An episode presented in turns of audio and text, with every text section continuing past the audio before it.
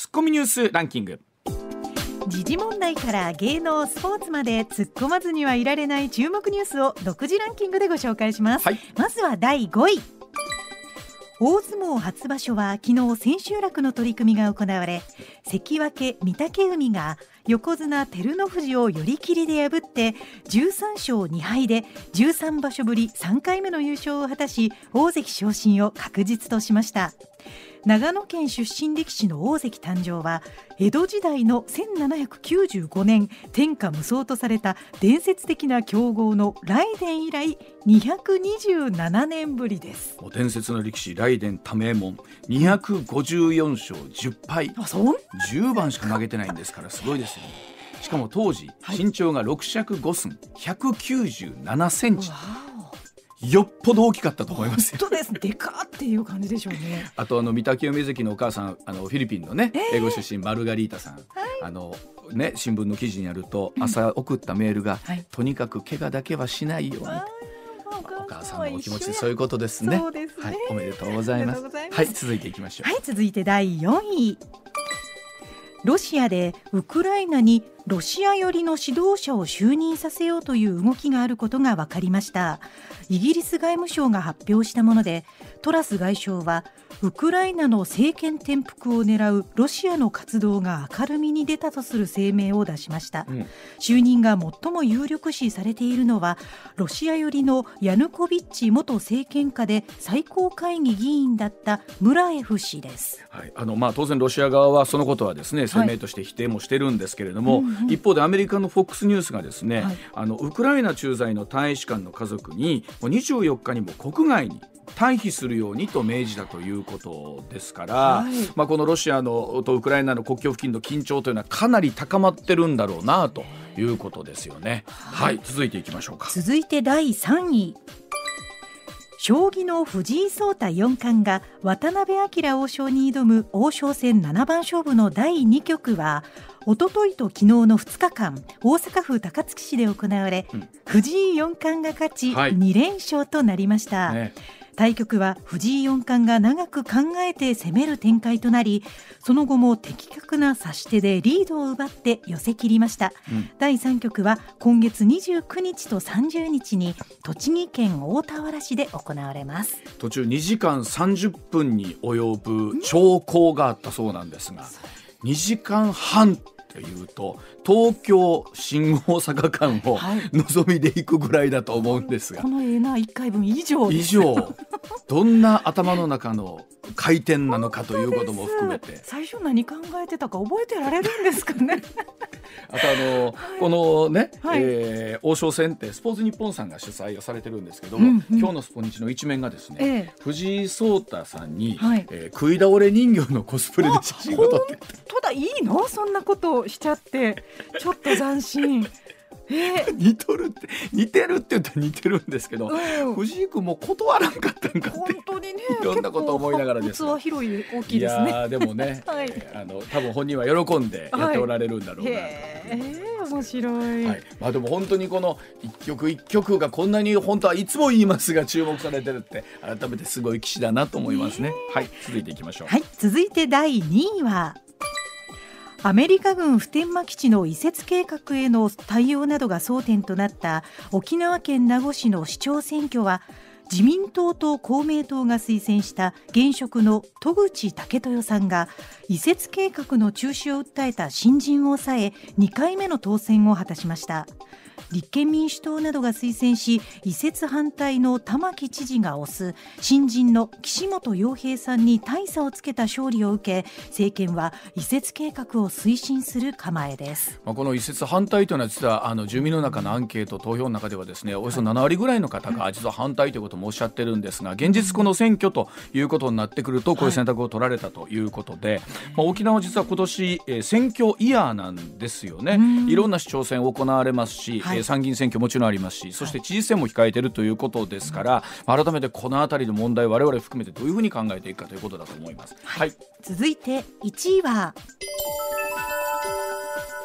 新型コロナウイルスのオミクロン株の感染拡大を受け政府はまん延防止等重点措置の追加適用を明日正式決定する方針を固めました政府は今日関係閣僚会議を開き新たに追加する地域などを決定し夕方岸田総理が表明する見通しです。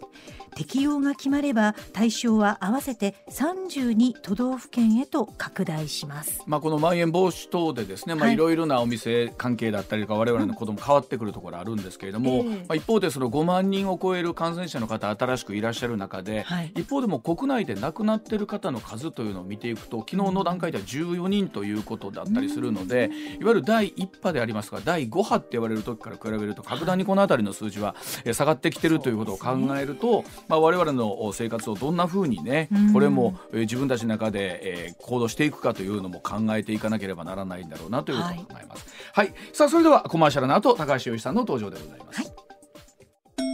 上泉雄一のエーナー MBS ラジオがお送りしています。さあそれではあ高橋洋一さんとお電話つながっているようでございます、高橋さんおはようございますおはようございます。おはようございます。よろしくお願いいたします。よろしくお願いします。さあ、まずはこちらからでございます。はい、やっと行われたと言っていいんでしょうか？日米首脳会談、どうご覧になりましたでしょうか？さあ岸田総理21日夜アメリカのバイデン大統領とオンライン形式で会談をいたしまして日米両国にオーストラリアとインドを加えたクアッドと呼ばれる4カ国の首脳会合、え今年の前半に日本で開催する方針を確認いたしましたまた経済分野での議論を進めるために外務閣僚経済閣僚による協議の枠組みを新設することで合意しました。オンライン形式の日米首脳会談およそ1時間20分だったということでございます。うん、さあ高橋さんずっとおっしゃってた日米首脳会談、はい、オンラインで行われましたがまずこの意義はいかがでしょうか高橋さん。あのやんないよりはいいですよね。やんないよりかはいい。やんない。いやでもいいなんか3か月間もやんなかったってちょっと記憶にないですけどね。ねえ。首脳会談って普通は1か月ぐらいでやるんですけどね。ねえ。まあさすがにこの状況だとコロナみたいなこともあったりするんですか？直接会えないっていうのは。それとも会おうと思えば会えるんですか？あの、あの、会おうと思えば会えるでしょう。国あの首脳同士だったらなんとかなったりはするんですかね。えー、だってあの。菅さんの時だってちょっとそれなりにコロナがあった時にも、あまあ、の一応バ,、バイデンさんのね、うん、バイデンさんがあの大統領になったのが去年の1月ですからね、うん、まあ去年の4月にえーと、バイデンさんが会おうといろんな国の人と会おうと思った時に一番最初指名したのは菅さんですからね。それと一番最初に指名される方とずっとお願いしてて全然あの首脳会談やってくんない方の感じの探しますけどね。ということはこの3か月間はあの会わなくてもいい人だったということってことですもんね。もう結果的にそうじゃないですか？そういうことですもんね。えー、まあその中でなんとかその行われたオンライン形式とはいえその首脳会談なんですけれどもまず日本とこの日米とオーストラリアとインドを加えた4カ国の首脳会談を、まあ、やるということなんですけどこの意味合いはどういったところなんでしょうか高橋さん？えーと、先ほどねご紹介でね確認っておっしゃってましたよね。うんうん、これ前から決まってますよね。うん、あそうか。確認。あくまで確認っていう言葉は新しい話じゃないんですよね。うん、これあの、えーと、菅さんの時に一番最後に、うん、えーと、もう総裁選出ないって時にもバイデンさんがあ来いよって言われって言って、うん、えーと、一番最後の最後で、えーと、ワシントンに菅さんは行きましたけどね、うんうん、まあ、その時に次日本だよってことは決まってますけどね。うん、ということはもうあの改めてやりますよね？やりますよね？これね？っていうレベルのお話ということなんでしょうか？あのニュースの時にね確認っていうのはちょっと情けないですか、うん、情けなくないですか？要するに前から決まってる話なんですよ。そうか。ニュースじゃないでしょ？はっきり言えば。新しくないわけですねこれはね。はい全然新しくない。だから要するに確認とご説明せざるを得なくてね、うん、要するにそこは私ね、ちょっと違う説明したらね、噛みつこうと思ってたんだけど、うん、まあ確認っておっしゃったのは正しいんですよ。これ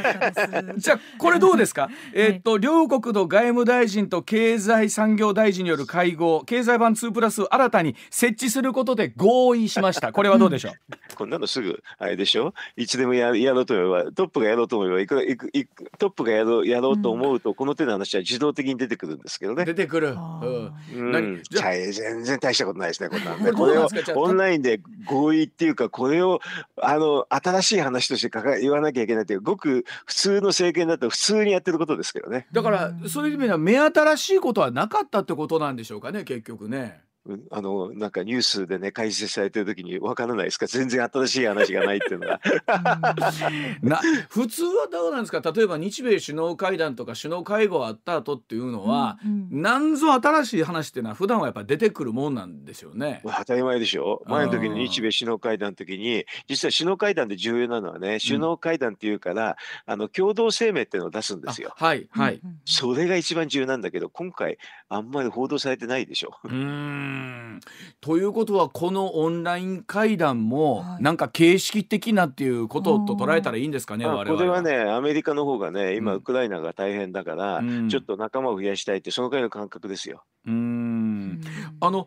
実際ね例えばあの安倍さんとトランプさんが日米首脳会談、うん、2016年やった時にこれ高橋さんも少し関わったというふうにお話聞いてる。っていうか、うん、あの首脳会談とね実は言うと外務省起こるんで、はい、トランプが当選した直後に、うん、えーと、すぐ安倍さんは、えーと、ニューヨークに行くや予定があったからすぐ電話して、それでトランプタワーで会っちゃって。あっちゃったわけですよ。はあ、で本当はこれはあの首脳会談って外務省はすごい反対してたんでその時には、うん、だってあの前の大統領いたからオバマがね。まあまだ正式に就任してるわけじゃないから。うん、えー、っと11月だったから1月に就任するんでその後にしてくれって言ったんだけど、うん、まあ安倍さんはあれですよねこういう方がいいだろうって感じでやったんだけどそれたまたまね、えー、っとトランプの顧問弁護士っていうのを、まあ、私の友人でもアメリカ人なんだけど、うん、まあ、この方安倍さんもすごく知り合いだったんですよ。うん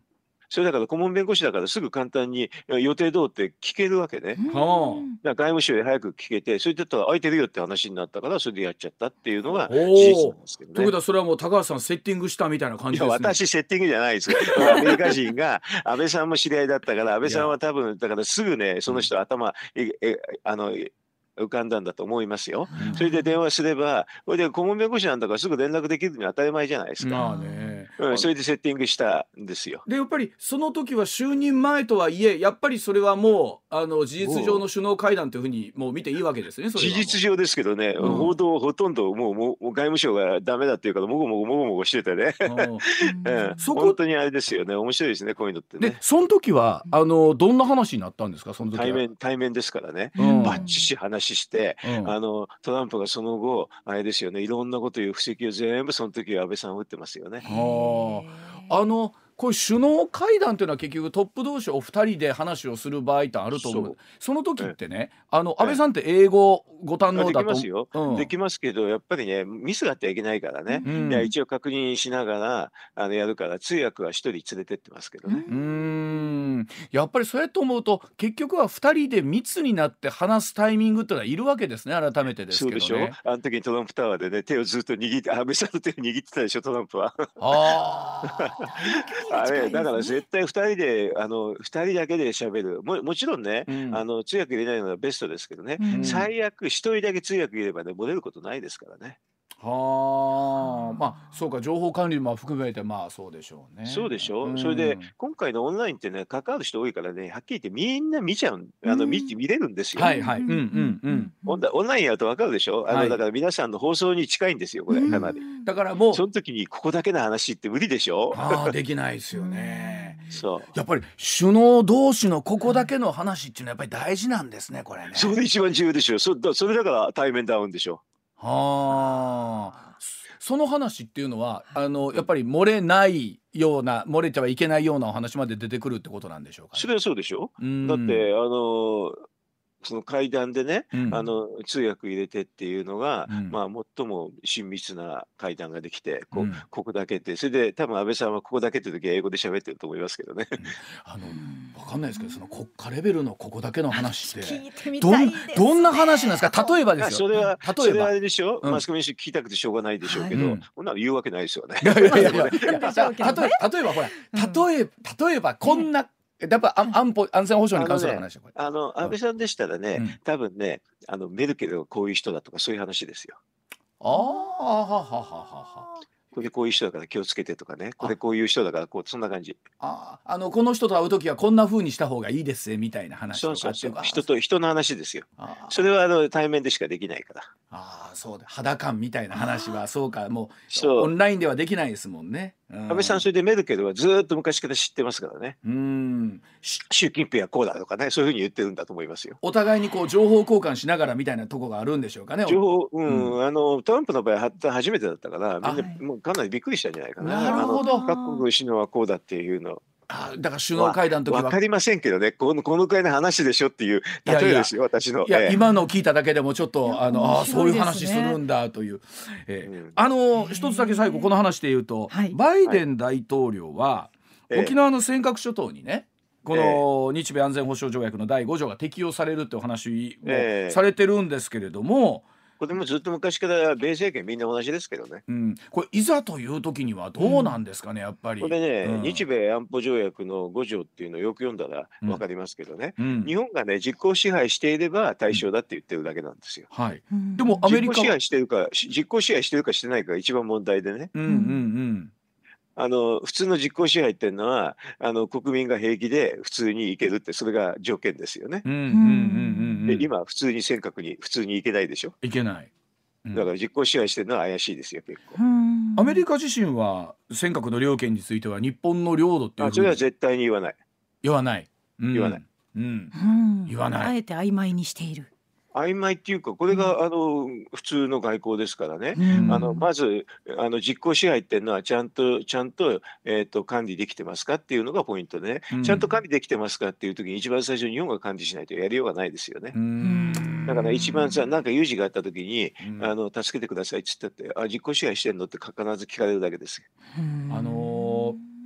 結局、まあ、台湾有事が起こった際にこの尖閣っていうのは必ずまあ、ね、当然出てくるんでしょうけどもそうなった時には自分のところでどう守るかって言ってもね、うん、今の日本の法律上の中ではねできることできることい。やそんなことでできること山ほどあるんだけどやんないってだけですけれど、うん、あの一番簡単な実効支配っていうのはあのそこに公務員がいるってことね。うん、なんでなんで公務員いないんですかね今ね。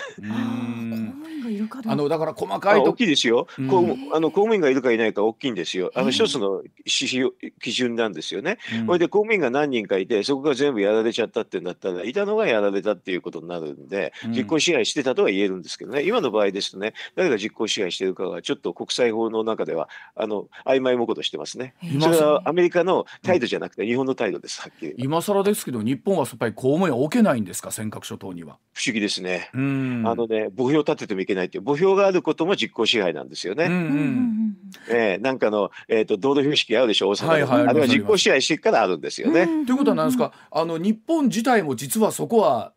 曖昧にしてる感じがあるんですかね？あだから要するに相手を刺激するっていう意見の人がいるから。だから逆に言うと実効支配してるかしてないか世界では分かりにくいんですよ。おじゃあ世界中はあのそのあたりお互い結局ようわからんまんまというか、うん、ようわからんって日本政府の話ですよね。普通領土だったら、そこに駐在してますからね,、そうですよね。あの軍隊かそういうのがね、うん、それをしてないってこと自体が公務員がいないってことで実効支配本当にしてるんですかっていうのを問われた時にすごく日本は結構大変なんですよね。でそれでいていざという時に守ってくださいと言ってもなかなか守ってあのアメリカも実際もどう動いていいんやらってことですよね、そうなるとね。多分一番簡単な説明はね、そこに日本人いるんですかって話ですよ。そうか墓標も立ってない公務員もいないという中で実効支配してますって言っても実は言い切れてないやんかということなのか。あのアメリカ国民に見たら日本人何人かが殺されちゃったんですかって言ったらいやいやだ誰もいないんですっつって言ったら、うん、行くなんでななんで先にアメリカが行かなきゃいけないのって聞く行く理由が出てこないわけですね。そうそうですね。そんなお話の続きになっていくのかどうか、はい、6時36分続いてこちらです。さあ韓国に配慮ということになるんでしょうか。佐渡の金山世界遺産推薦見送りへというお話さあユネスコの世界文化遺産の国内推薦候補に選ばれています新潟県の佐渡の金山について政府は2021年度の推薦を見送る方向で調整していることが分かりました、はい、えー、佐渡の金山2021年12月文化庁の文化審議会から今年度の国内推薦候補に選ばれていました、えー、が韓国政府が戦時中に朝鮮半島出身者が過酷な労働を強いられたなどと反発を強めていたんですね、うん、推薦の期限2月1日なんですですが政府関係者によると登録実現のめどが立っていることが重要だとして2021年度の推薦見送る方向で調整していることが分かりました。さあ高橋さん、うん、このニュースもどう見ればいいのかということなんでしょう、えっとね、あの法律っていうか行政法の話しますとね、はい、えっとねあの菅政権の時に、これはね、4月、あの昨年の4月なんですけどね、はい、えっ、とね、あのこの強制労働についてっていうのは本当ですかっていう質問を、うん、維新のあの馬場さんがあの国会で質問してるんですよ。はい、それで、あのそれはあの答弁主意書って言って、うん、あの政府の形式あの公式見解として、文書で、はい、あの文書で答えが出てるんですけどね、うんうん、政府の考え方がね、うんうん、これ、菅さんの時の話、うん、えー、それでは、あれですね、強制労働はなかったとはっきり言い切ってるんですよ。はい、だから、はい、要するに、閣議決定をして、閣議決定って政府の方針ですよね、うん、それを昨年の4月にして、それに基づくでそれをまああの行政府の人さっきのもんあのなんだっけなあの文化庁の人も、はい、まあそれを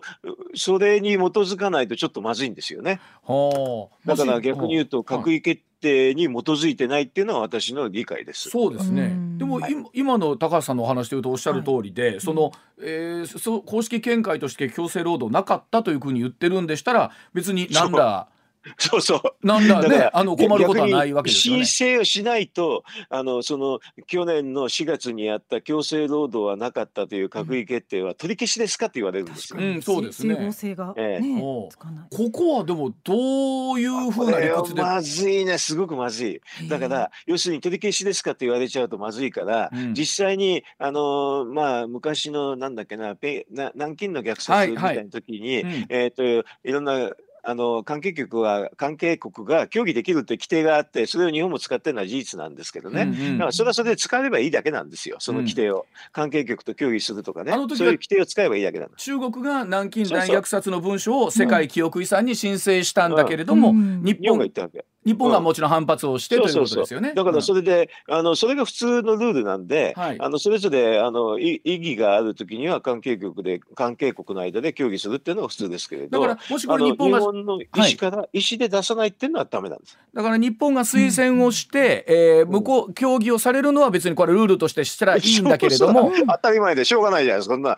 日本のだけ協議しちゃいけないなんて言えるわけないですからね。でも、うん、日本自体が自分から取り下げるというか出さないというのはおかしいんじゃないかということですよね。おかしい。だから各、うん、あの役人でしたら普通に申請するだけばいい、申請しとけばいいだけでね、うん、その後ね、外交的な問題っていうのは、もうそれはあの外交的に粛々とやりましょうで終わっちゃうだけなんですよね。これは、まずい、ね、あの高橋さん、あのどういう意図があるんでしょう？やっぱ揉めたくない役役人レベルで考えたらこれおかしいから官邸が止めてるとしか思えないですよ。うんこの辺りがやっぱりあれですか？高橋さんおっしゃる岸田さんのこの決めきれない感じというか、うん、みたいなところが出て決めきれないっていうか、うん、これあの閣議決定に反してるからまずいっすよ。そんなに反発が怖いのかなって思いますね。そうそうだから閣議決定を無視する方が楽だっていうことでしょ。うん、これはですか世論を見てるんですか？何見てるんですか？ね。いやわかんないですよ。だからそれはでも少なくともね閣議決定した話だから、うん、あのその外の方を見てるとしか思えないですよこれは。うんまああの新潟県のね花休知事も棚上げとか先送りはしないでほしいというふうに言ってますし、そうだよ。びっくりするでしょ。う、うん、だからあの普通に考えると閣議決定をしたからね、うん、これをもう正式安心して出すって、まあ、提出するね。実際そうなことにならないかは、まあ、その後の話ですけどね、ね、政府としてあのこういうふうに申請するっていうのはもう確信してたと思いますよ。うん。まあ、あの閣議決定とか正式に公式見解があるとなってくると出さない理由は確かにないですね今の話聞いてるとね。こういうふうにね マスコミに説明してこれ簡単なんだけどね、ね。いやいや、あの公式見解って言ってもすごい大事なものじゃないですか、当たり前ですけれどもね。あの、うん、それはね、あのちょっとした文章があってね、うんうん、きちんとそこに書いてありますよ。ね 私言ってるの嘘でも何でもなくてね。えー、となってくるとこのニュースのまた見方というかね、改めて、うん、かかなと思うんですけども。ね、不思議ですね、これね。まあ混乱を避けたいという思いと含めてということなのかもしれません。はい。ではもう一つ見ていきましょう。続いてこちらです。はい、さあ時刻6時40まもなく2分になりますさあ2022年度の公的年金の支給額が0.4%減ります、感染拡大で2年連続の減額改定だそうでございます。さあ厚生労働省21日2022年度の公的年金の支給額を前の年と比べて0.4%減らすと発表しました、うん、新型コロナウイルスの感染拡大による経済状況の悪化などが影響しまして2年連続の減額改定となりました。さああの高橋さんこの年金の仕組みというのはいつ聞いても わからなくて難しいなと我々ついつい思ってしまうんですけれども。あの一つ思い込みがあるんですよ。はい、まあ年金保険料払ってて積立金があるっていうのを報道するでしょ。はい。だからあの年金っていうのはあの自分の保険料でそれを積み立てといて老後に帰ってくると思い込んでるっていうのが、はい、あの大きな間違いなんですけどね。これが根本的な間違い。まあ、かかあの完璧な間違いです。完璧な間違い。これ数字で説明したら簡単なんですよ。今の、えーと、年金給付受けてる人っていうのは、うん、まあ例えば65歳以上の人ですよね、はい、基本はね、はい、あの。その人たちがもらってる年金の給付っていうのの何パーセントぐらいが自分の保険料かっていうのは計算できるんですよ、ね。何パーセントぐらいなんですか？あの、えー、5%。程度。5%から8%ぐらいです。そんな低いんですか？そう。あとじゃあ残りどっから持ってきてるの？っていうことでしょ、はい、どっから持ってきてるか、今若い人が年金保険料払ってるんでしょ？はい。それをそのまま使ってます。だから基本的に今働いてる人からのお金でっていうことって考えればいいんですね大きなイメージでいうとね。全くそうです。まあこういうのを実は年金の運営として付加方式っていう言い方をするんですけど、うん、別にこれは日本に限らず世界の年金はでもみんな同じです。うん、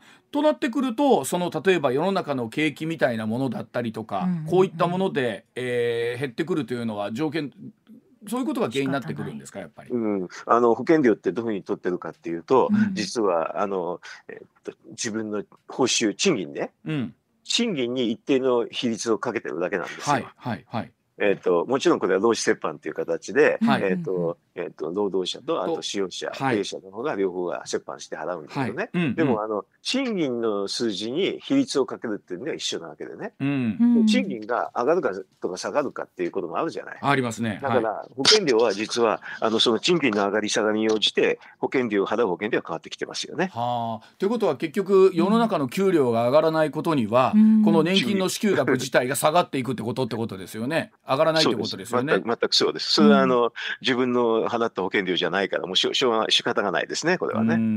あの、よく年金が破綻するとかっていう話っていうのが、ありますでしょありますでしょ、うん、とかついつい我々もね。ああの、うん、それを言う人はね、おそらくね、破綻するって不安を持ってね、うん、今あるね、うん、あの貯金とか貯蓄をね、あの引き出そうというふうに意図がある人ばっかりです。うん。ね、このこの手のね、あの詐欺ってすごく多かった。私はあの役所にいた時にその手の詐欺はすごく多かったんでびっくりしましたけどね。今の理論、それこそ今高橋さんおっしゃったお話で言うと、年金が破綻するという表現はじゃないわけですよね、考えようによって。すごく簡単で、はい、あの年金のこれから要するに払う人、もらう人っていうの数字に依存するんですけどね、もちろんちょっと先だから、難しいあの推計をするっていうのは、そんなに簡単ではないんですけど、でもね、うん、要するにあの、私やってたんだけど、これね、予測するのすごく正直言って簡単は簡単ですよ。だって、どのくらいの高齢、進展で高齢化が進むかって予測するだけですから。まあ、人数は決まってるわけですからね、はい。もう、ものすごい簡単です、これ。だからね、うん、要するにどのくらい払う人とどのくらいもらう人って数字はすぐ確定できるんですよ。うんうんうんうん。そうすると、さっきの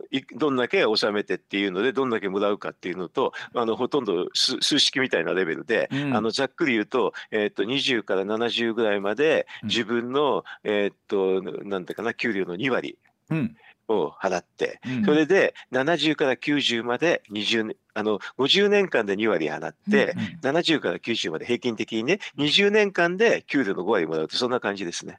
うん、そうすると今のね50年間で2割っていうことで20年間の5割でぴったり合うでしょ。そうそうこういうふうな計算をしてるだけなの。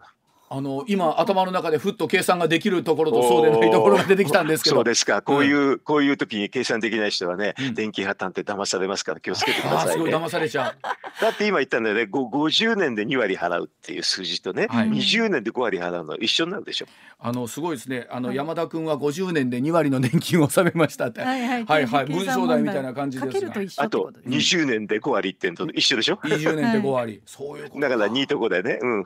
同じですよ。そうそう。下がらないんじゃないそうそう。いや、下がらないっていうか、だからこれはほんの、はい、あの、今払ってる人の数字をね、これも予測しながら、うん、私今やった数字ってざっくりした数字なんですけどね。はいはい、でもざっくりした数字はほとんど変わらないってことですよ。だから、今回も0.2%とか、ほとんど同じでしょ？だから。まあ、0.4%、0.4とか4とかね。そうそう。だからほとんど変わらないんです。ほんのちょっとコロナでなくて、あの、まあ、賃金が上がればね、うん、まあ、あの、あの年金も上がりますけどね。ということはですよ、これあの、ほら、よく今若い世代の皆さんとかがね、はい、将来のこの年金に対する不安みたいなのってあるじゃないですか。あれはだからほとんど嘘ですね。だって今言った算式と全然違う話をしてるから。だから要するに不安を煽ってね、いろんなこと言いたい人は世の中たくさんいるんですよ。うん。ということはもうあのみんな安心して暮らしていっていいということなんですかね、これは。うんとそのこれからもらう人とこれから受ける人の推計さえ間違いなければ、これは5年に一遍ずつね間違った時に修正してるからあんまりずれないですね。うん、これになんですか先生あの消費税とかが入ってくるとなんか年金の計算が怪しくなるんですか？私今言ったのは保険料だから簡単な話であの、チェック簡単なんですけどここにお金で消費税を入れたりするとさっきの保険料がちょっと少なくなったりしてちょっと複雑な話になるんであれは年金運営上消費税は入れて計算する国は日本しかないですね。はあ、ということはこれ消費税が今後上がっていくだどうだっていう話あるじゃないですか。あれ、あ、アホな、アホな、あの、制度設計です、これ、正直。あ、でもそれだって世界でないもんねが、こんなの。だから要するに、私さっき言ったアメノコで計算できるような話じゃなくて、ちょっとね、複雑にしてるんですよ。え、これ、じゃあなんで日本はそんな制度にしたんですか、うん、消費税増税したいっていう人がいて、これが理屈しで人を騙すの簡単だと思ったからです。増税したいから？あの、例えばほら、そういったもの、将来年金の不安とか社会保障の不安があるので、うん、えー、消費税を上げましょうというのは理屈ですよね。そういう、その、そういう理屈が通りやすいいと思ったからそれにみんな多くの国民がまんまと引っかかってるっていうのが実態ですねすいませんまんまと引っかかってますええ、まあ報道なんですけどねこれまあ要するに分かんない人がまた報道するとなんかさっきみたく不安を煽るような人が多いんですけれど、うん、私思うと年金ほど簡単な仕組みほとんどないんでねさっき言った50年で2割と20年で5割っていう話をするだけなんですけどねそこには消費税って全くないでしょ。うんだこれ消費税が入ってるからややこしくなっちゃうわけなんですね。日本の仕組み上ね。それでマスコミの人がまた騙されるっていうのが、それでそのまま報道してる、そんな感じは私にはします。じゃあ、あんまり不安に思わなくてもいいんですか、ね、うん、全然、全然大丈夫ですね。わかりました。なんかそれを聞いただけでも少しちょっと安心はするところでもある。はい。はい、えー、ではコマーシャルの後ももう少しお話聞いてまいります。はい、はい、どうもどうも。はい、上泉雄一のエーナー MBS ラジオがお送りしています。さあ時刻6時57分回りました続いてこちらでございますさあ新型コロナのピークアウトはいつになりますでしょうか？さあ新型コロナの新規感染者数昨日全国で5万30人重症者の方は440人で14人の方が亡くなりました。日本では新規感染者数は増加傾向ですが海外ではすでにピークアウトをしている国も出てきています。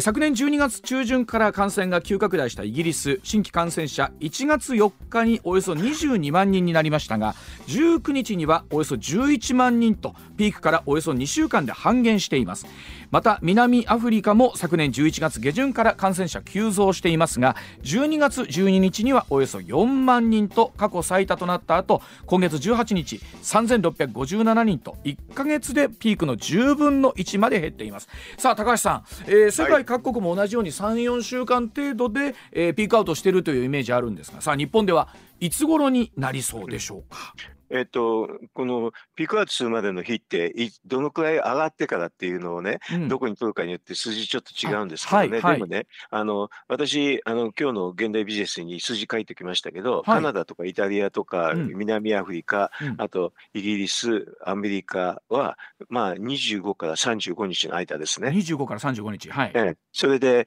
ちなみに沖縄も見ても沖縄も29日ですね。沖縄29日、ええ、はい、だからそれと多分同じようになるでしょうね。そうすると、えっ、ー、と、日本で考えると、あと1、2週間かなっていう感じ。えー、で、うん、ピークは迎えても不思議ではないですね。1、2週間後がピークになりそうなんですかね。ピークになってピークになる。はい。これで数どのくらいかというとね、これも、あの大体いろんな国見てるとその前の波のまあ4倍ぐらいなんでね。だからそうするとその前の波って日本だと2万5千だから、それで私テレビなんかで10万人ぐらいですって言うんだけどね。まあ10万人いかないかもしれないけど、まああのそのそのレベルですね。あと1、2週間で10万人までうんいくかいかないかってそんな感じですね。それからあとはまた 1, 1ヶ月ぐらいすると戻るから、あのまあ仮に12月1月末だったらね、あの2月末になると、えっ、とああ結構な楽になりましたねっていう数字かもしれないですね。わかりました。はい。じゃあ情報の後もう少し詳しくお話を伺ってまいりましょう。はい、7時のお知らせでございます。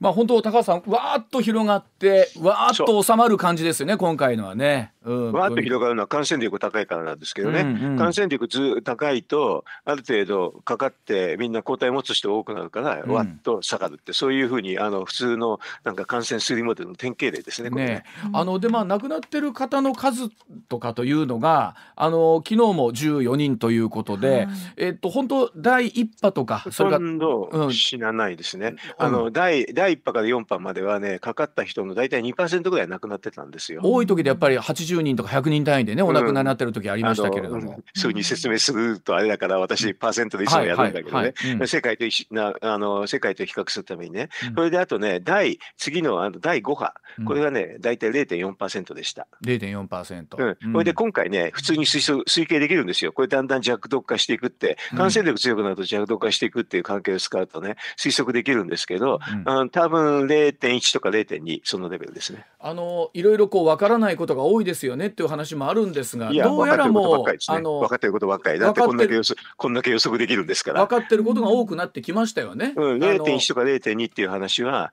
実は季節性インフルエンザとほぼ一緒ですよ。急性インフルエンザとほぼ一緒。季節性インフルエンザね。ねだからこれで大騒ぎしてると今までもインフルエンザの時に騒ぎましたが何かしましたかっていうのとかなり近い話なんですけどね。うん、まあ現実はあのほら今こういう状況になってきてまあ熱も出てるんだけど、まあやっぱり救急車ねなかなか休日診療もないとか検査もねできにくなるとあの本当他の病気の方にやっぱ影響出てきますよね。うん、そうだそうでしょ、うん、風邪ひいてる時に救急車使ってたらちょっと言われるじゃないですか。うん。そういうふうになってきてこのこの12週間の間さらにあの今の話ですと感染者の方増えてくるとなるとそのあたり本当どうしていくかですよねこれね。こんなの本当は昨年の10月ぐらいがすごく波静かだったんですよね。でその時に2類から5類に下げときゃなんてことなかったですね。あのまあお声でも出てきてるんですけれども、まあ、コロナだけが病気じゃないっていうことは、その時もね、出てましたけれども今現実その時に予測できててね、ほぼ季節性インフルエンザと同じになるって予測がかなり簡単にできるんでね、そして他の国のデータでもちょこっと言えたんで、だからその時に対応してれば全くなんてことないですよね。まあでもやっぱこれだけ2類から5類へっていう話ある中で、まあ、もちろん賛否いろいろありますけど、なかなかやっぱり5類おかしいね、うん、おかしいね。要するに致死率がすごく下がってるのにおかしいよね。もう一人でも一人でもっていう人がいるけれど、うん、そうしたらあの風邪にかかったって亡くなる人っていうのは高齢者では結構いますからね。あのだからね例えばこのどうやらコロナのオミクロンだけは5類にするとかそういうわけにはいかないもんなんですか。ね。ねあの株ごとにとか思っちゃったりするんですけど、ね、要するに、うん、なんで5類なんですかって。まずね、うん、5類にしてるとね。これ法定自宅事務ってやつでね、うん、地方の方はねもうサボれないんでね。ものすごく保健所なんか大変になって、ね、そっちの方が、そっちの方が逆に医療崩壊招きますよ。危ないですよこれ。ねえ、うん、あの今もね保健所の方も手一杯なんで、各事業所の方で対応変えてくださいってことなんですけど、風に対応しろって言ったら無理でしょう。ということは来週高橋さんとお電話つなぐときにはまだ拡大局面ではありそうですかね。ギリギリわかんないですね正直ね。どっちに転んでるかよくわかんないような感じだと思いますけど、ね、うまくいくとうまくいくとという言い方は変ですけども。そうそうあのね、ちょっと減少傾向になるかもしれないしあのちょっとピークになって、あの要するにこの手の話ってね増えてるか増えてないかって見ると増えてるんですけどね、1週間前と比べてどのくらい増えたかってその数字がどんどんどんどんちっちゃくなっていくんですよ。うん1週間前で比べると増えた、増えてってさらに増えてる加速度ってところがちっちゃくなっていくんでね。加速度がね。はいはい。そうそう。そこが、あの、ゼロに近づいてたらもうピークアウトが近いんですけどね。うん。まあ本当なんかね、えー、一気に広がって、はい、一気に早く沈んでくれればと思うだけなんですが、今おっしゃってるとその行政的な側面含めて、うん、えー、もうちょっとなんとかならんのかというところはね、終わりかもしれません。わかりました。はい。はい、えー、高橋さん今週もどうもありがとうございました。ありがとうございました。お疲れ様でした。